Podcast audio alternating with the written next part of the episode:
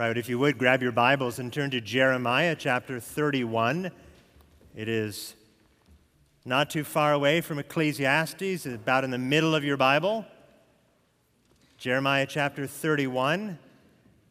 And let me begin by reading aloud uh, a good chunk. I'm going to start in Jeremiah 31 23. Thus says the Lord of hosts, the God of Israel. Once more they shall use these words in the land of Judah and in its cities when I restore their fortunes. The Lord bless you, O habitation of righteousness, O holy hill. And Judah and all its cities shall dwell there together, and the farmers and those who wander with their flocks, for I will satisfy the weary soul, and every languishing soul I will replenish. At this I awoke and looked, and my sleep was pleasant to me.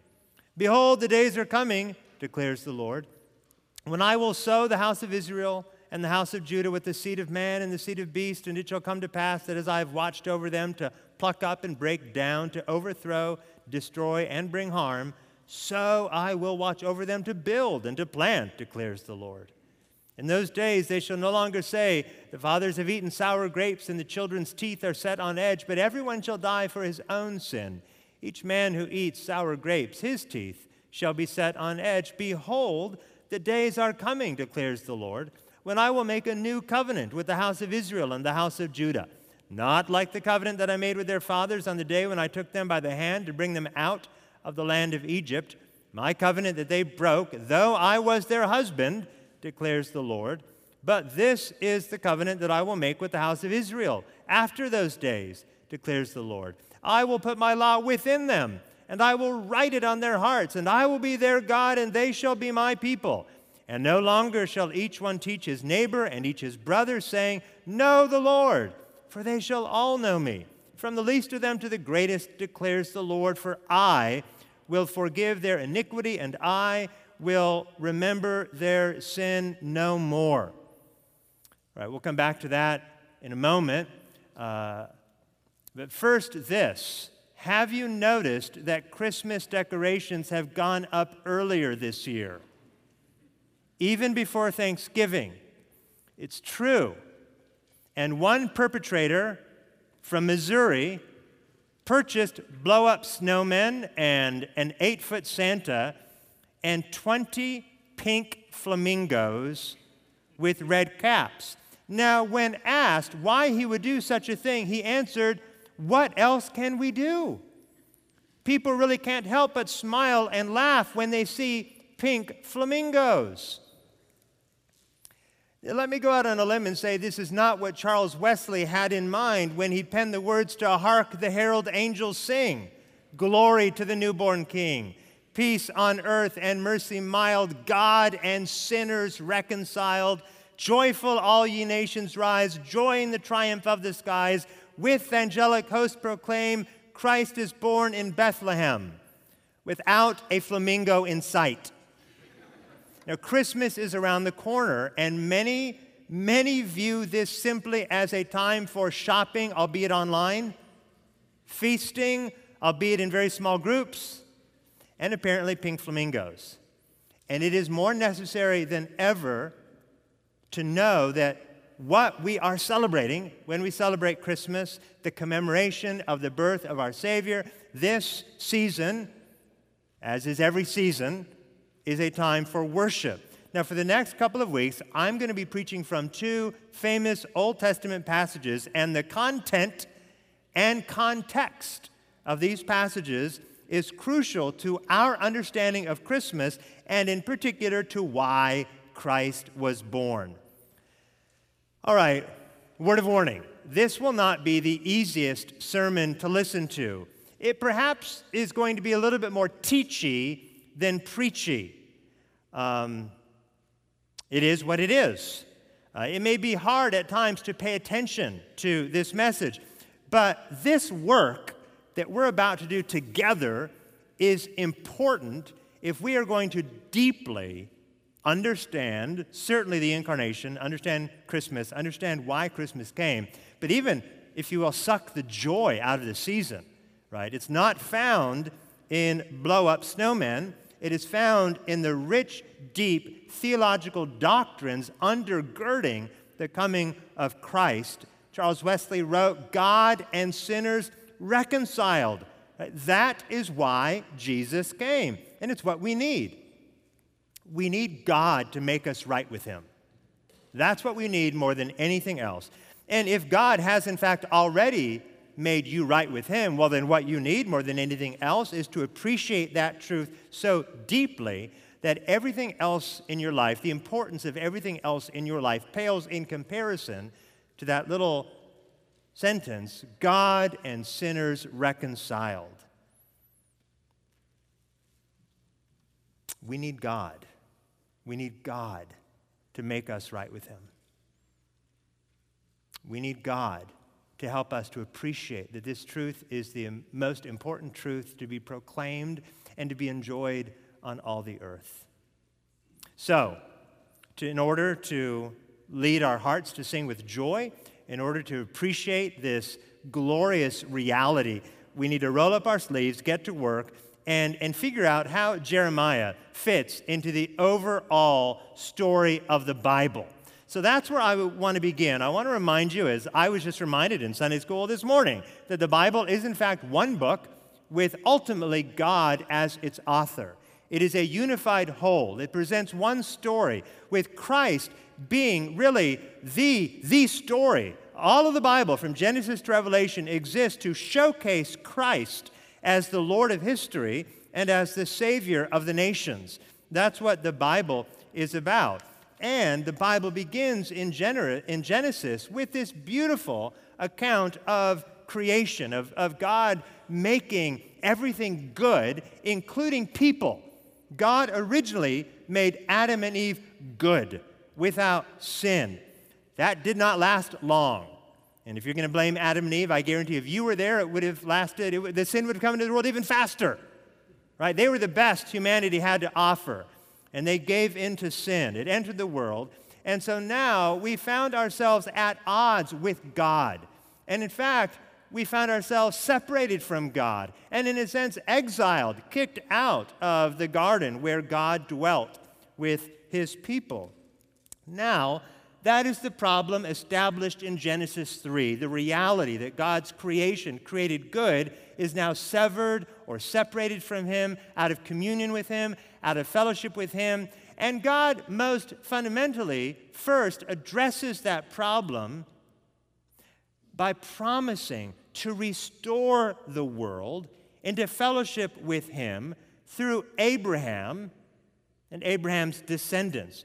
He tells Abraham in Genesis 12 that Abraham is going to become a father of a great nation, and that nation is going to be a blessing to all the peoples of the earth. And so we get a sense of restoration. There's going to be reconciliation between God and between humanity.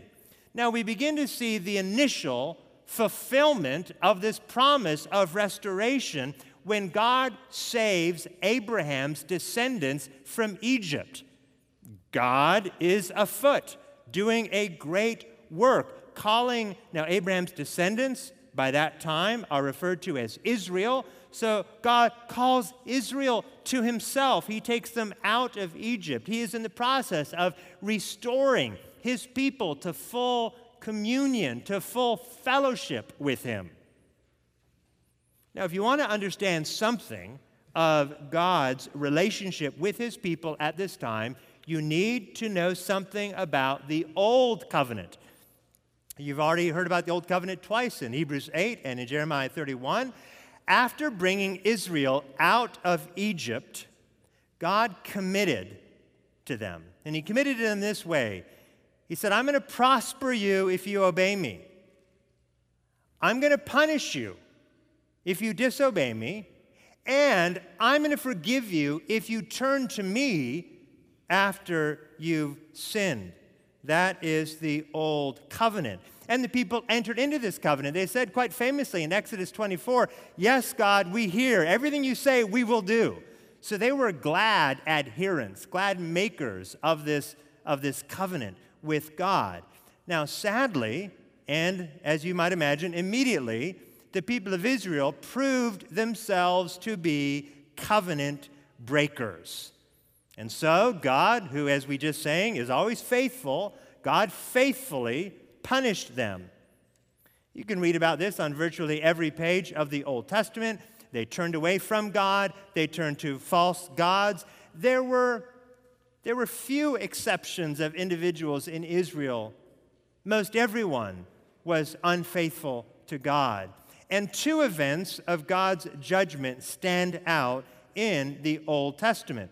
Now, the first event took place in 722 BC, and that's when most of Israel was conquered by the kingdom of Assyria. Now, any other people reading about this would just think, well, this is another bit of history, right? Like Napoleon in Russia. But the difference between that and this is that Assyria conquering Israel is, in fact, God's judgment against Israel. And we know that because God predicted it, God promised it, and God did it. That was 722 BC when most of the Israelites were conquered, defeated, and even exiled under the kingdom of Assyria. Well, a number of years later, we have the second event of God's judgment, of God being faithful to his old covenant. God sent Babylon to defeat the rest of Israel, the, really the jewel of the Israelite kingdom, Jerusalem. God sends Nebuchadnezzar and Babylon to destroy Jerusalem, to destroy the temple, and to exile the people. Now, this is where we meet Jeremiah, the prophet. Jeremiah is the prophet that God sent to warn the citizens of Jerusalem that Babylon is on its way.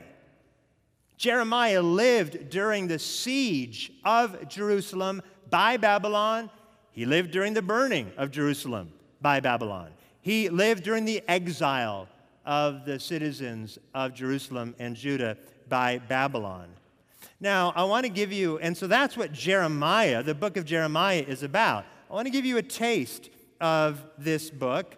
Uh, I guess if we wanted to sit down together and read it aloud and maybe talk about it just a little bit, that would be about three hours. Let's go ahead and not do that. Let me give you a little bit of taste. So there's going to be a lot of flipping today. Jeremiah chapter 1, verse 18. This is where God calls Jeremiah to stand up to, uh, to, uh, well, to Israel, right? Verse 18. This is God speaking. And I, behold, I make you, Jeremiah, I make you this day a fortified city, an iron pillar, and bronze walls against the whole land, against the kings of Judah, its officials, its priests, and the people of the land, right? Everyone in Israel was complicit with covenant breaking. The kings on the throne, right? The priests in the temple, the farmers in the land. And God sends Jeremiah to stand up to all of them and to tell all of them that they've gone astray, that they've become covenant breakers. Now, you might think, well, what did these people do that was really so bad that deserves all of this? Look at chapter 2, verse 13. For my people have committed two evils.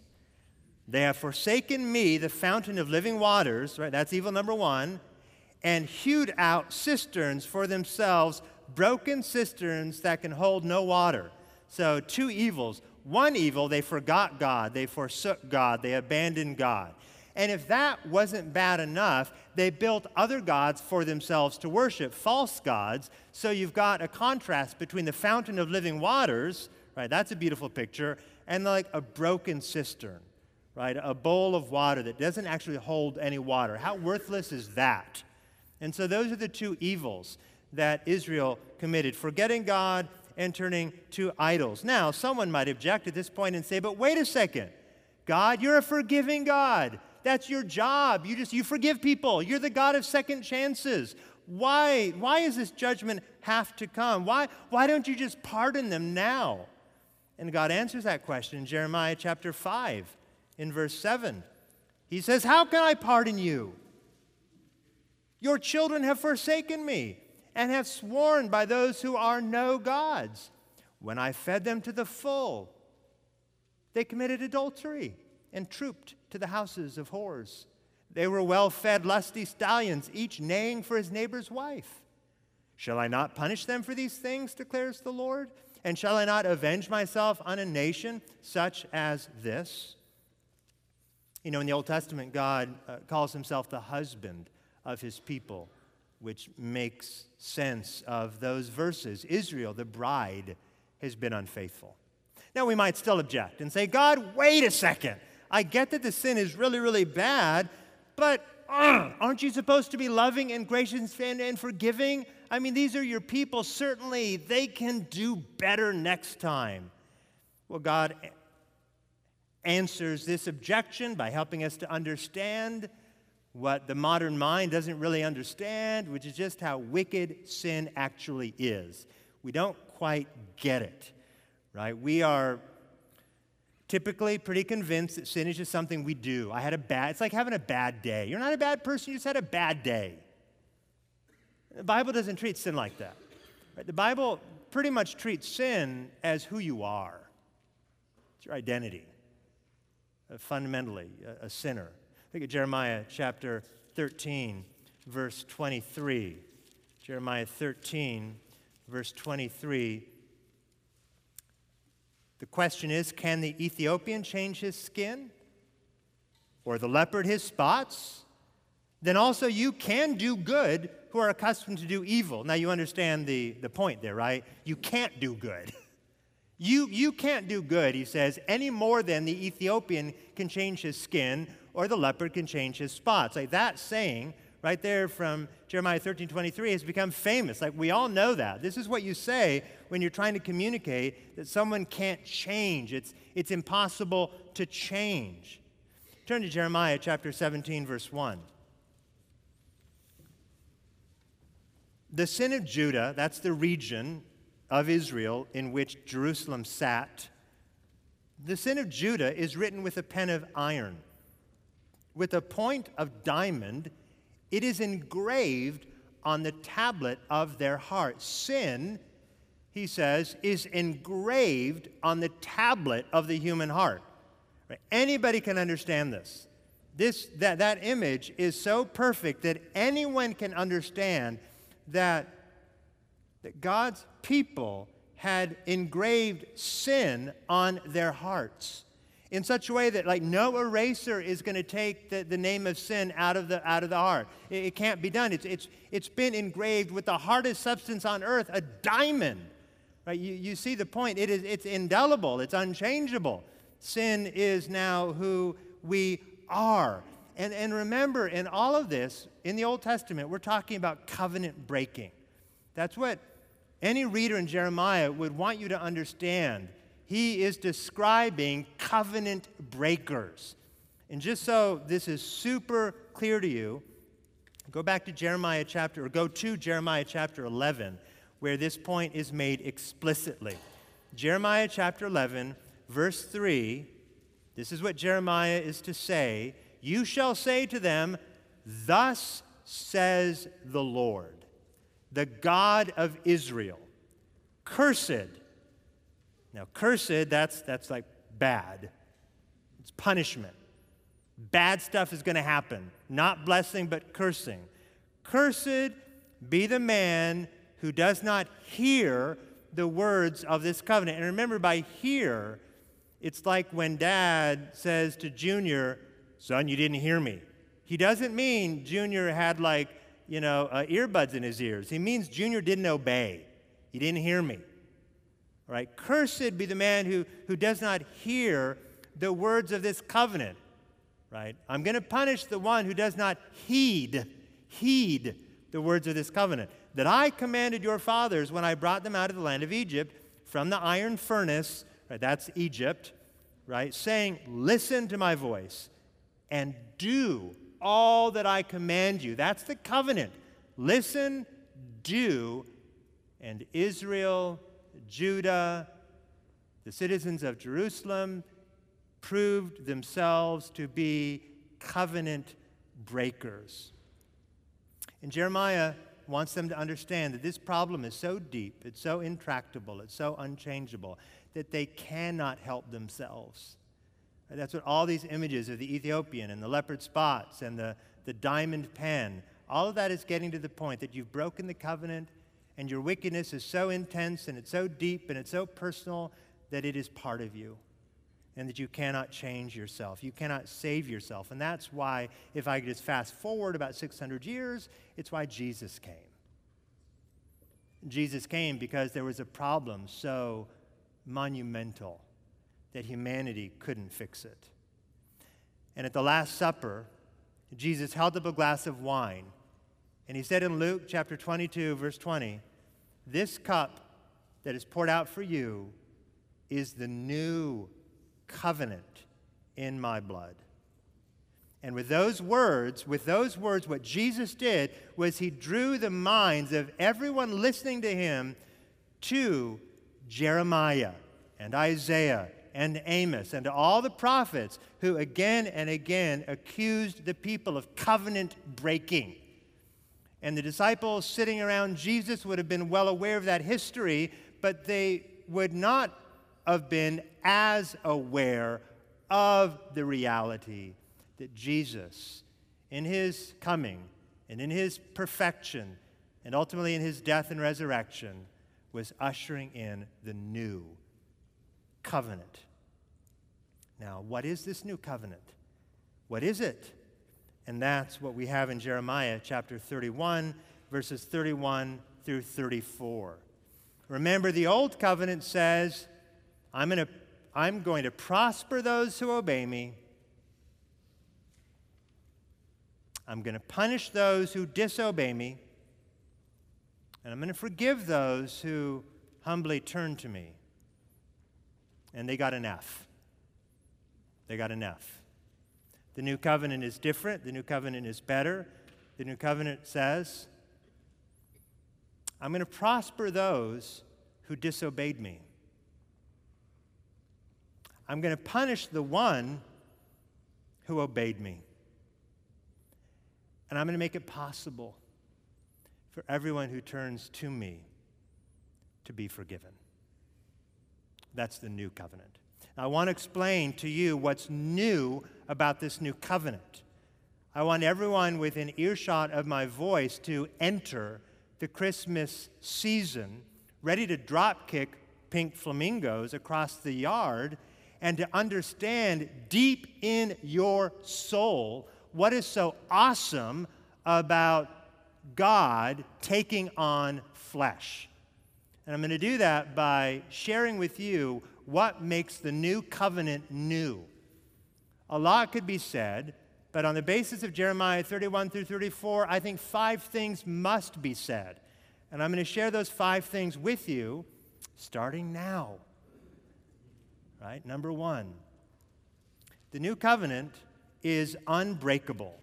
The new covenant is unbreakable. Look at Jeremiah 31 31. Behold, the days are coming, declares the Lord, when I will make a new covenant with the house of Israel and the house of Judah, not like the covenant that I made with their fathers on the day when I took them by the hand to bring them out of the land of Egypt, my covenant that they broke, though I was their husband, declares the Lord. Jeremiah reminds them of the old covenant. That's the one I've been talking about. Notice he says it's the covenant that they broke. They broke it by forgetting God, they broke it by forsaking God. They broke it by turning from the fountain of living waters and turning to cistern, broken cisterns. They broke it by failing to hear God's word, by refusing to repent, by proudly ignoring the temple Right? They broke it. They were covenant breakers. They cheated on God, which led to their separation from God and ultimately their punishment and exile. But the new covenant, Jeremiah says here, is not like the old covenant. When Christ becomes your Lord, when your relationship to God the Father is secured through the ministry of God the Son, that relationship, that covenant cannot be broken. And this is why in Romans chapter 8, we find this very well known and incredible passage describing the unbreakability of God's relationship with his covenant people. It's Romans chapter 8, verse 38. For I am sure, Paul writes, that neither death, nor life, nor angels, nor rulers, nor things present, nor things to come, nor powers, nor height, nor depth, nor anything else in all creation will be able to separate us from the love of God in Christ Jesus our Lord. That is the unbreakability of the new covenant. Now, we don't have a perfect example of such an unbreakable union here on earth. There is no perfect example of the strength and permanence of the covenant being described right there. But I think a pretty good example is that of the marriage between Dr. Robert McQuilkin, the former president of Columbia International University, and his wife Muriel. Robert McQuilkin was, as I said, the president of that university. And at the time when he was at the, the height of his vocation, his dear wife Muriel came down with Alzheimer's. And McQuilkin said that uh, whenever he was away, Muriel was just a basket case. She was agitated, she was angry, she was upset, and whenever he was near her, well, she became placid and calm and, and restful. And McQuilkin, Robert McQuilkin, realized what he needed to do. And so he stepped down from his position as the president of the university and he devoted the remaining years of Muriel's life to serving her. Now, when asked why he did such a thing, he said, When I'm with her, she's happy and contented. And so I must be with her at all times. And you see, it's not only that I promised in sickness and in health, till death do us part, and I'm a man of my word. It's not that I have to, it's that I get to. I love her dearly. From Dr. McQuilkin's perspective, not even Alzheimer's could break the covenant that they had made, even though that Muriel, by that stage in her life, had nothing to give to him. Even though, in a physical sense, there were no vows that she could purposefully keep. But that did not keep him from declaring this bond is unbreakable. If you are in God's new covenant, there is nothing on earth or on Mars that can separate you from the love of God.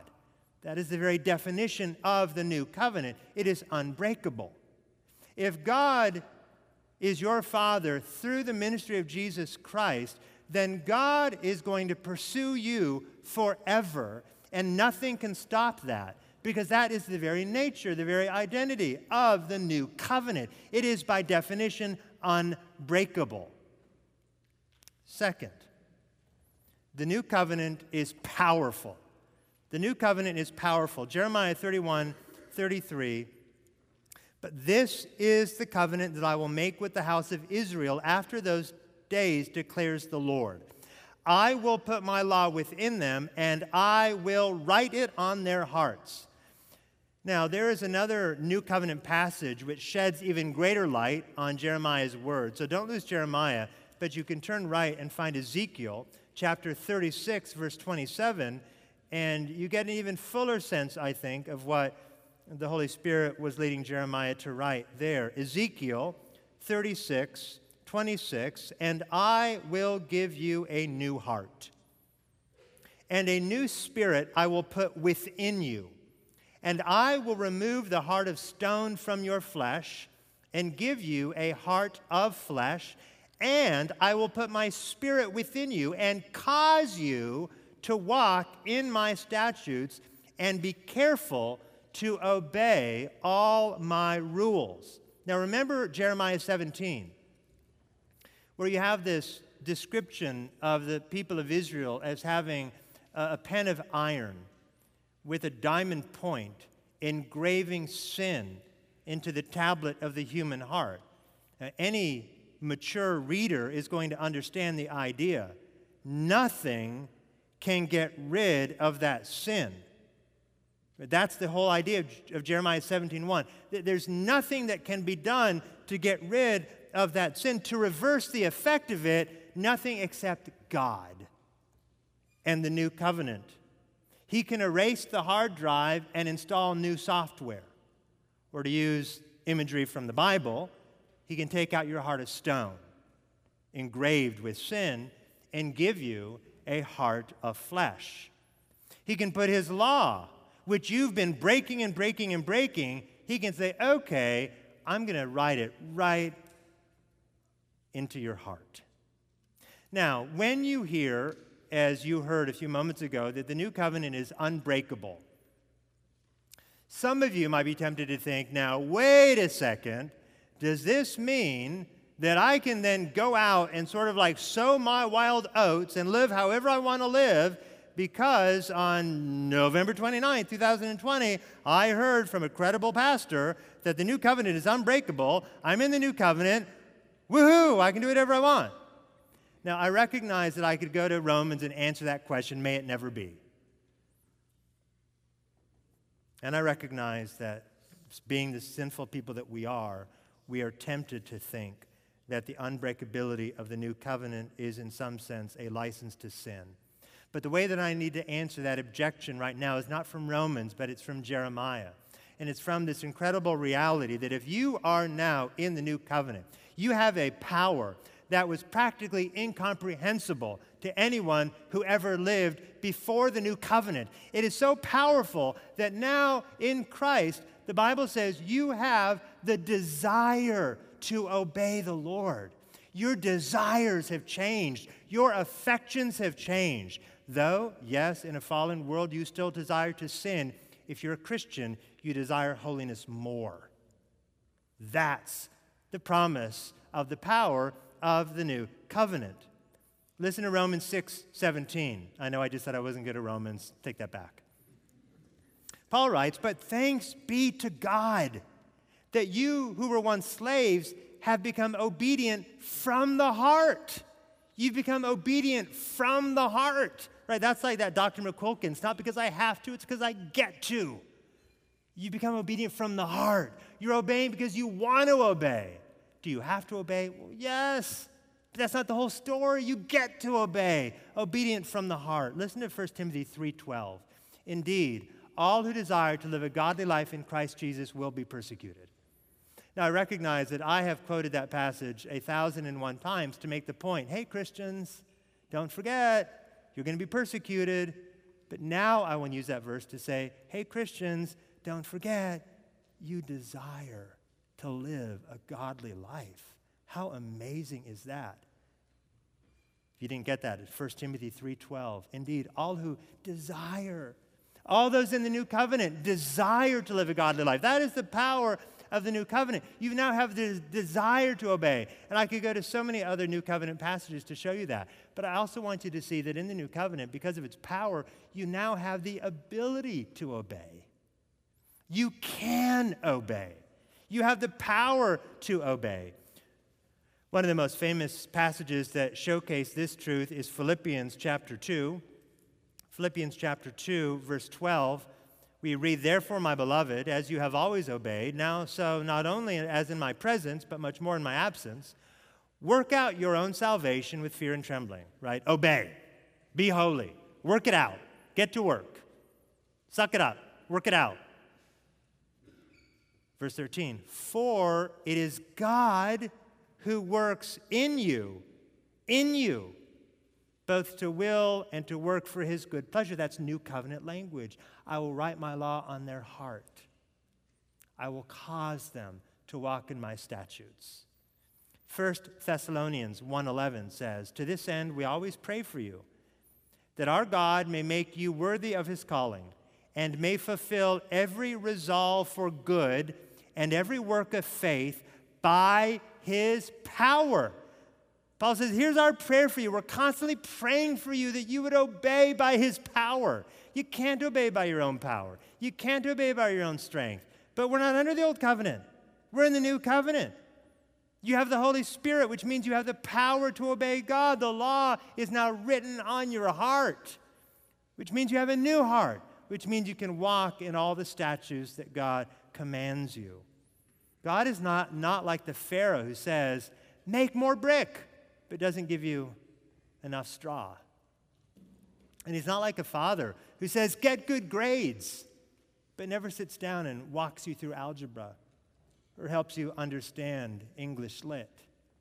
No, God is a tender God, a merciful God, a kind God, and He gives us the power to obey. So when God calls you to Himself, He empowers you to obey Him. That's the, the new covenant promise. So praise God for this. Just to be super clear, Christians are not the people of the power of positive thinking. If we just all get in the same room together and sing Christian songs together, we're just to get this great feeling. We're to go out and change the world. We're not a people of the power of positive thinking. We are a people of the power of God who recognize fully and deeply that under the new covenant, the power of the Holy Spirit comes upon us in such a dramatic way that we not only desire to obey the Lord, but we can obey the Lord. And that's not a pep talk. Right? That is new covenant truth. The new covenant is powerful. It's why we pray. It's why we pray, because it's powerful. Right, number three, the new covenant is personal. It's personal. Look at the end of Jeremiah 31, uh, 33. I'll start at the top of 33. But this is the covenant that I will make with the house of Israel after those days, declares the Lord. I will put my law within them, and I will write it on their hearts, and I will be their God, and they shall be my people. Now, the new covenant is the promise that God will be yours and that you will be his. Right? Not, not the way that the Falcons are mine, like the Falcons are my team. No, not that way. And not even the way you might say, you know, Kemp is, is my governor. Not even, not even that way. No, it's more like Dina is my wife, and I am her husband. It's familial language, it's personal and intimate language. Now, I want to show you something interesting. Look at Jeremiah 31 23. Jeremiah 31 23. Now, Jeremiah had prophesied the fall of Jerusalem to Nebuchadnezzar of Babylon. And Jerusalem was identified as the holy hill, right? This, Jerusalem being a, a, being a hill. Uh, and the temple, of course, being at the top of the hill. So when you, when you hear holy habitation and you're a Jewish reader, what you're thinking about is, well, this is, of course, this is, a, this is David's city. This is God's city. This is the place where God dwells, the holy habitation, the holy hill. And so that's why in verse 23, with this promise of future blessings, uh, Jeremiah exclaims, The Lord bless you, O habitation of righteousness, O holy hill. In other words, though you're about to be pulverized, there will come a day when you're restored. All right? And of course, again, the holy habitation, the holy hill, or the habitation of righteousness, the holy hill um, is Jerusalem. It's, it's the temple. But I want you to notice something.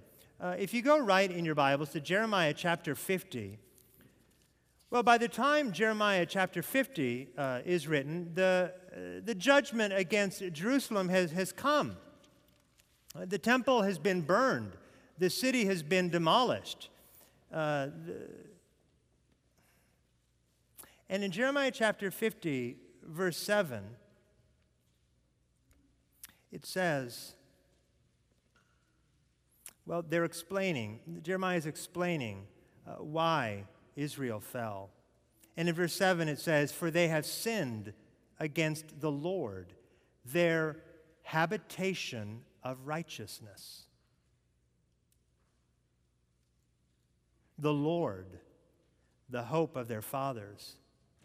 You notice something interesting comparing these two verses. In Jeremiah 31 23, the habitation of righteousness is clearly Jerusalem. It's the city pulverized by Nebuchadnezzar. In Jeremiah chapter 50, verse 7, after the pulverizing has taken place, the same phrase, habitation of righteousness, is used, but this time it's clearly not referring to Jerusalem. It's referring to the Lord. The Lord is their habitation. Why the change? Because the people who are in exile, a people who have been battered and bruised by Nebuchadnezzar, they need to understand, perhaps more than anything else, that their home is not a city. Their home is not even a temple, as glorious as that temple may be. What they need to understand is that God is not bound by Jerusalem. He's not bound even by a temple whose construction he commanded. God Himself is their habitation of righteousness. God Himself is their holy hill. He's telling the exiles that even though you are exiled in Babylon, don't forget, I am with you. Because fundamentally, if you really knew me, you would have understood that Jerusalem has never been your ultimate home. I've always been your home. Jerusalem and the temple have only been a picture of my relationship with you.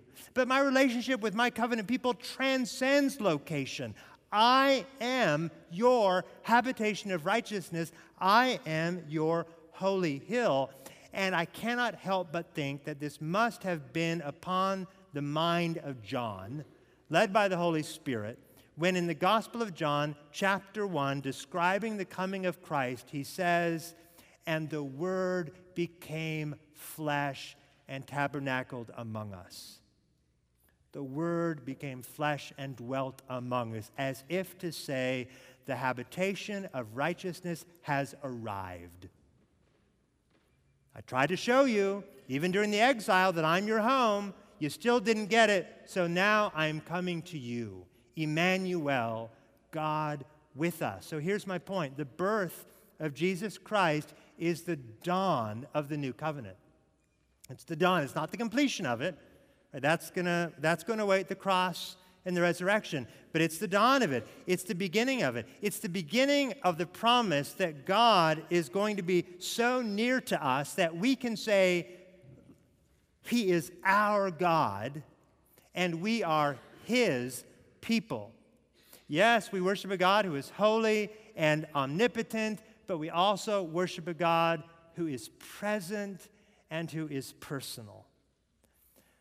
So, brothers and sisters, I know I said I was just going to be teachy, but if I could be just a little bit preachy for a moment, do you know this personal God? Is he personal to you?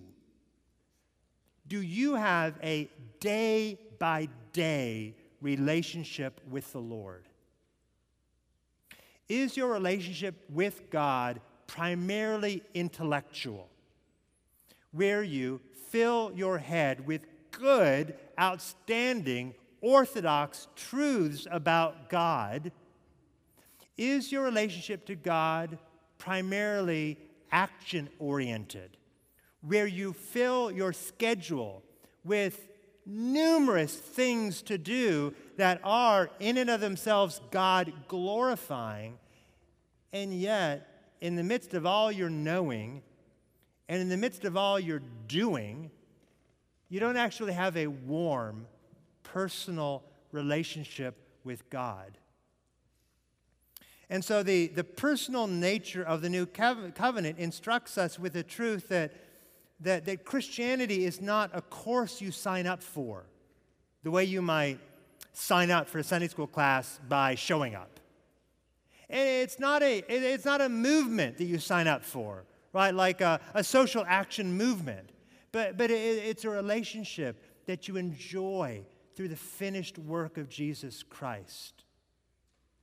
And if what I'm saying sounds like Greek to you, then you have, you have work to do this afternoon or this week.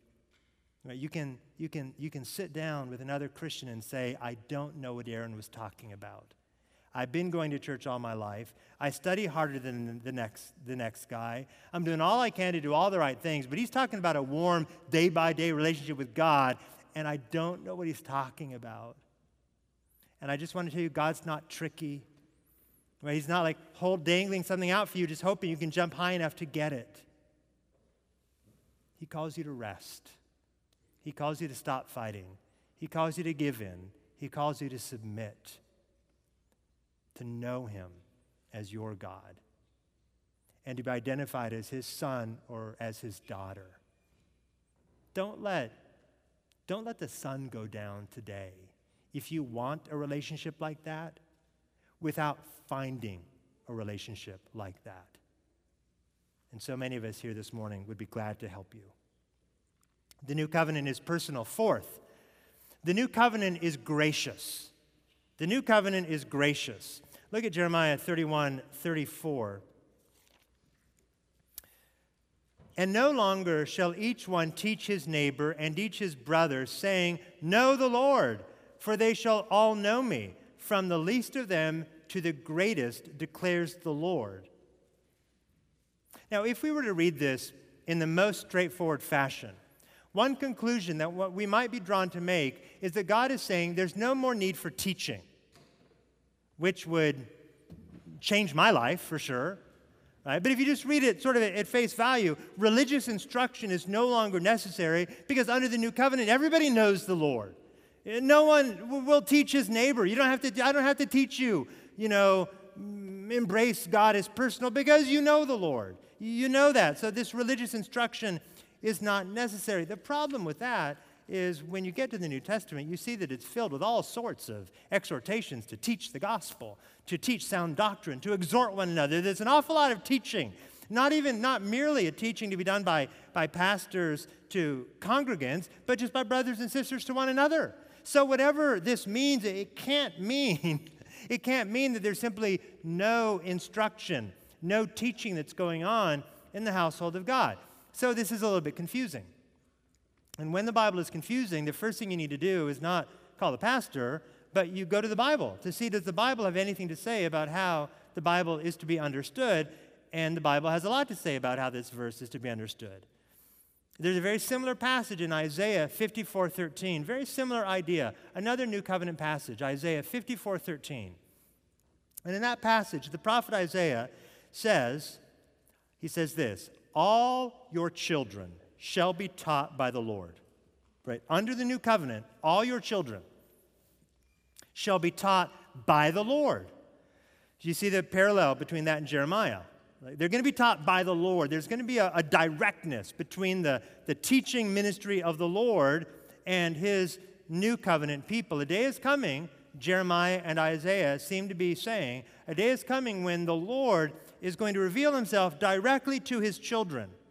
And that they're looking forward to a day when, in that sense, we don't need to be taught by others because the Lord is our teacher. All right, that, so that so far we're not really helped. We just have another prophet saying basically the same thing. Here's where we get a lot of help. Jesus himself cited Isaiah 54:13 in his own earthly ministry. He quoted it.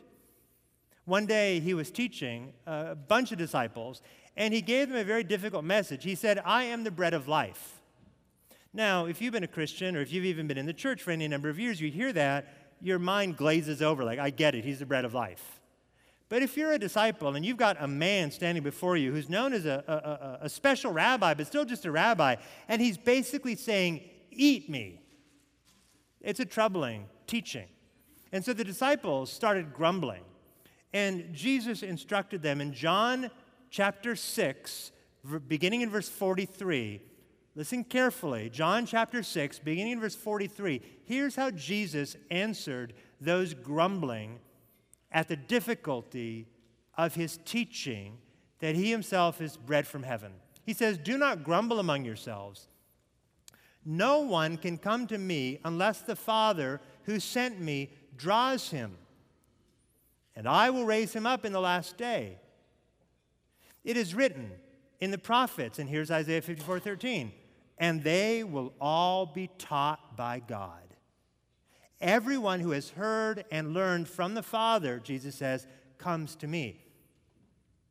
Now, with that verse in mind, I think we can conclude that Isaiah and Jeremiah, and Jesus for that matter, they're not denying the need for, the value of human teachers.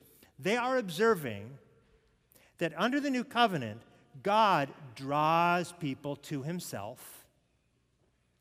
Under the new covenant, God leads people to repentance and faith so that the hardness of Jesus' teaching, I'm the bread from heaven, you need to eat me, the, the, the difficulty of that teaching is overcome by the reality that there's no way anyone is going to believe that teaching unless they've been drawn by the Father.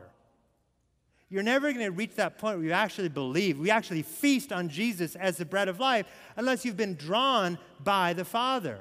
Unless you've heard and learned, and now I'm quoting from, from, from Jesus here, unless you have heard and learned from the Father.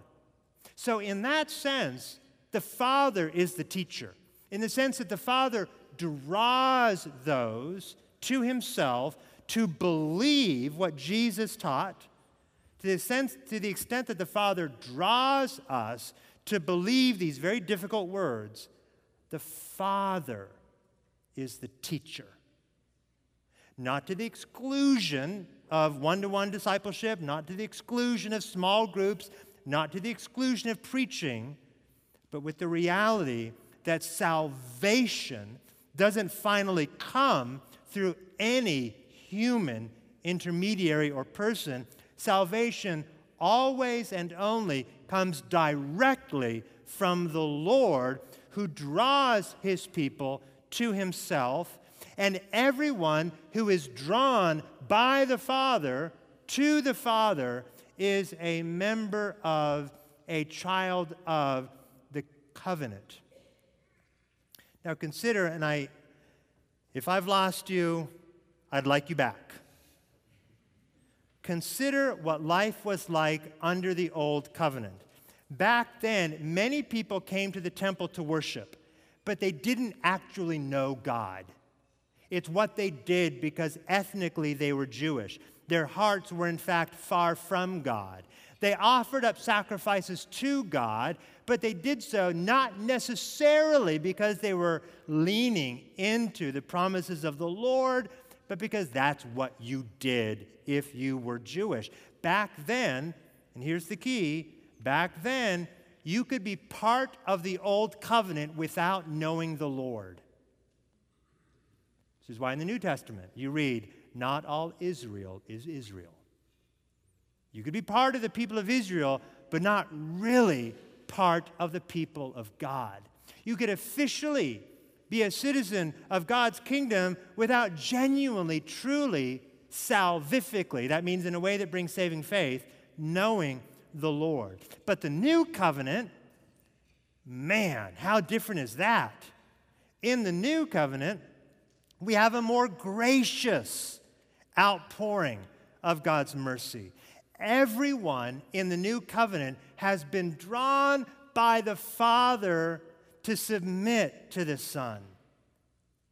Everyone in the new covenant. Jeremiah 31 34, they shall all know me, from the least of them to the greatest. In other words, in the new covenant, everyone is going to know the Lord. Not like everyone on the planet. Everyone in the new covenant is going to truly know the Lord. From the, from the greatest to the least, from the presidents and the CEOs to the plumbers and the clerks, right? From the least to the greatest, they will all know the Lord. Again, under the old covenant, you could be circumcised as a child, and you would become part of that old covenant via circumcision. You would be taught Torah, but you wouldn't necessarily know the Lord. The new covenant is different because under the new covenant, God circumcises the heart, not the body and he circumcises the heart of every single member of the new covenant. To be part of the new covenant is to know the Lord. Now, a brief, brief, brief, brief aside. This is most fundamentally why I am a Baptist pastor and not a Methodist or a Lutheran or a Presbyterian pastor. Right? Not just because I believe it's a better picture of the gospel by dunking big people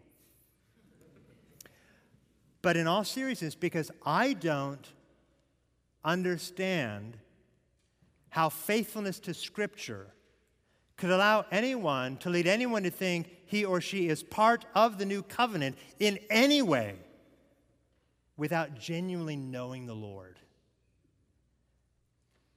Now you say, but Aaron, haven't you ever baptized a non Christian?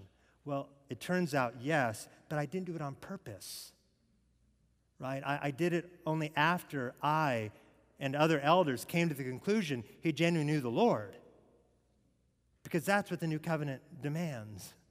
And that's what the new covenant promises that everyone who is truly in the new covenant knows the Lord. Now, 2020 has been a year of do it yourself projects for obvious reasons. Christianity is not a do it yourself project. If you are in the new covenant, it is not because of your ingenuity, it's not because of your ethnicity, it's not because of your receptivity to your receptivity to the gospel, it's not because you were born into a great home. It is because God the Father drew you to himself via his irresistible grace, his sovereign, glorious grace. They shall all know me, God says to Jeremiah, from the least of them to the greatest. This is the promise of the new covenant. It is gracious. That's four things. Fifth, and lastly, the new covenant is costly.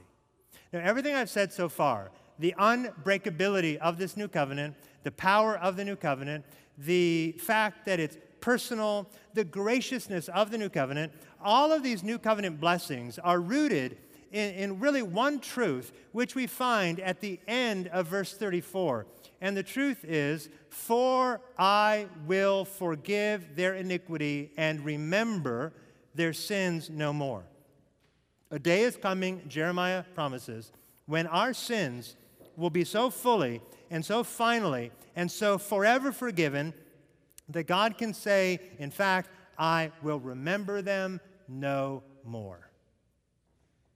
The Old Covenant made no such promise. It required sacrifices to be made day after day after day. And this is why the author of Hebrews, comparing this Old Covenant to the New Covenant, says in Hebrews chapter 8, verse 6 Christ has obtained a ministry that is as much more excellent than the old as the covenant he mediates is better, since it is enacted on better promises, since the new covenant is enacted on better promises. And the best promise upon which the new covenant is exacted is the promise that God will remember your sins no more.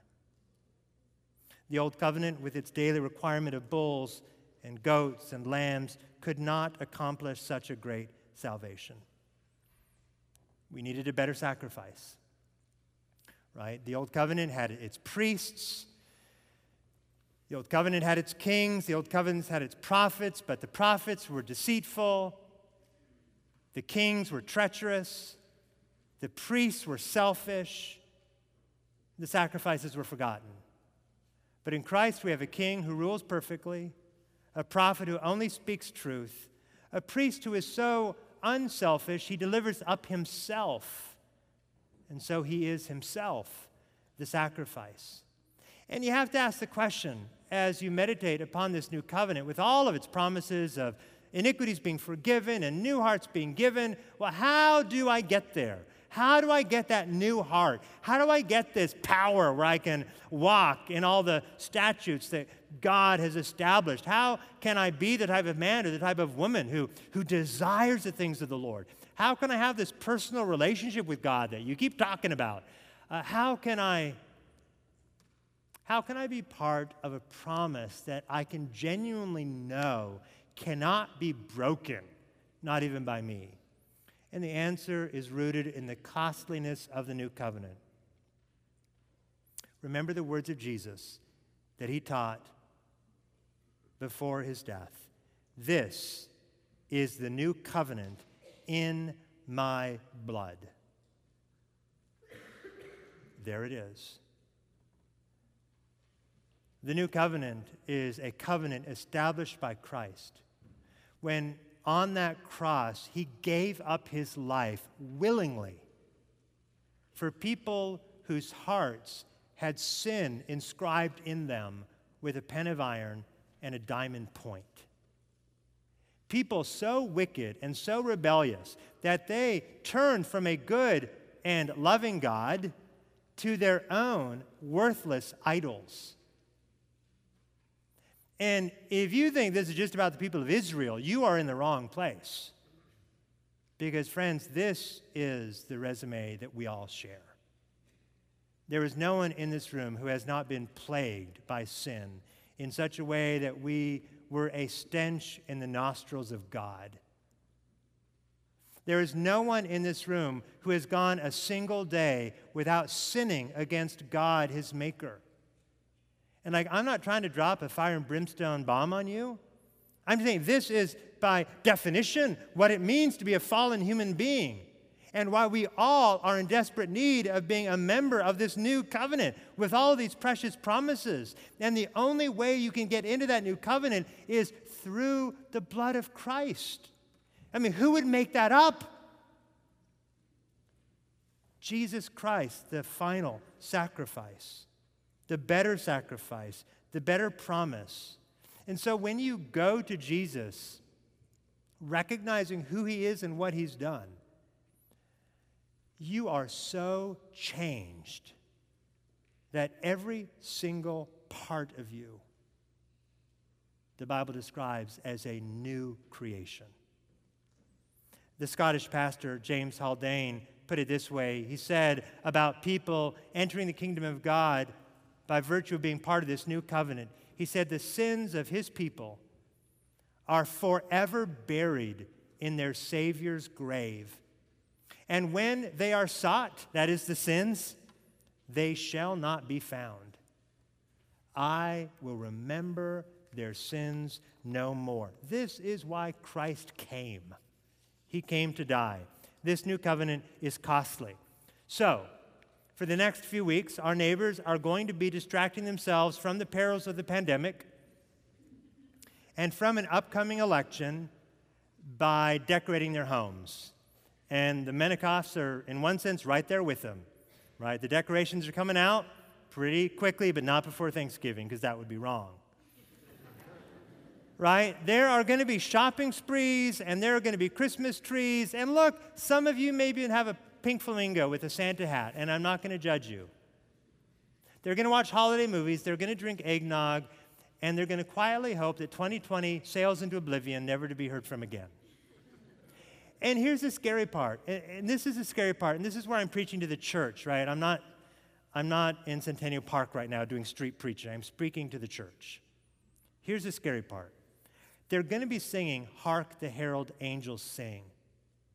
And my fear is that, that scores of people professing faith in Jesus Christ are going to be singing loudly, Hark the Herald Angels Sing, Glory to the newborn king, peace on earth and mercy mild, God and sinners reconciled. But like they're not going to understand God and sinners reconciled. And I just don't want that to be you.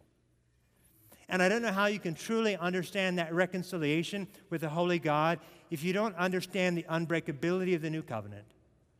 If you don't understand its power, if you don't understand how personal it is, if you don't understand how gracious it is, and if you don't understand that you can enter it only through the blood of Christ. This, my dear friends, is why Christ came.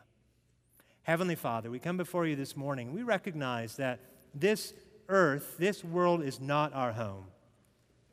Because of the precious new covenant promises that we have come to embrace, we stand on the cusp of a promised land where not only will, will not only is our desire to be holy going to be greater than our desire to sin, but in that new place, the desire to sin will be gone completely and forever.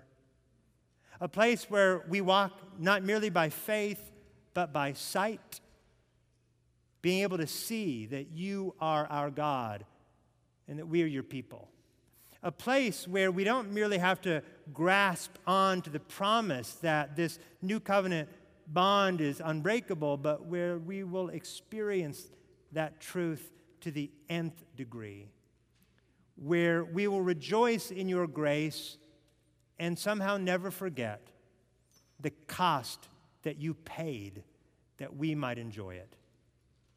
Help us to remember these new covenant promises, we pray. In Jesus' name. Amen.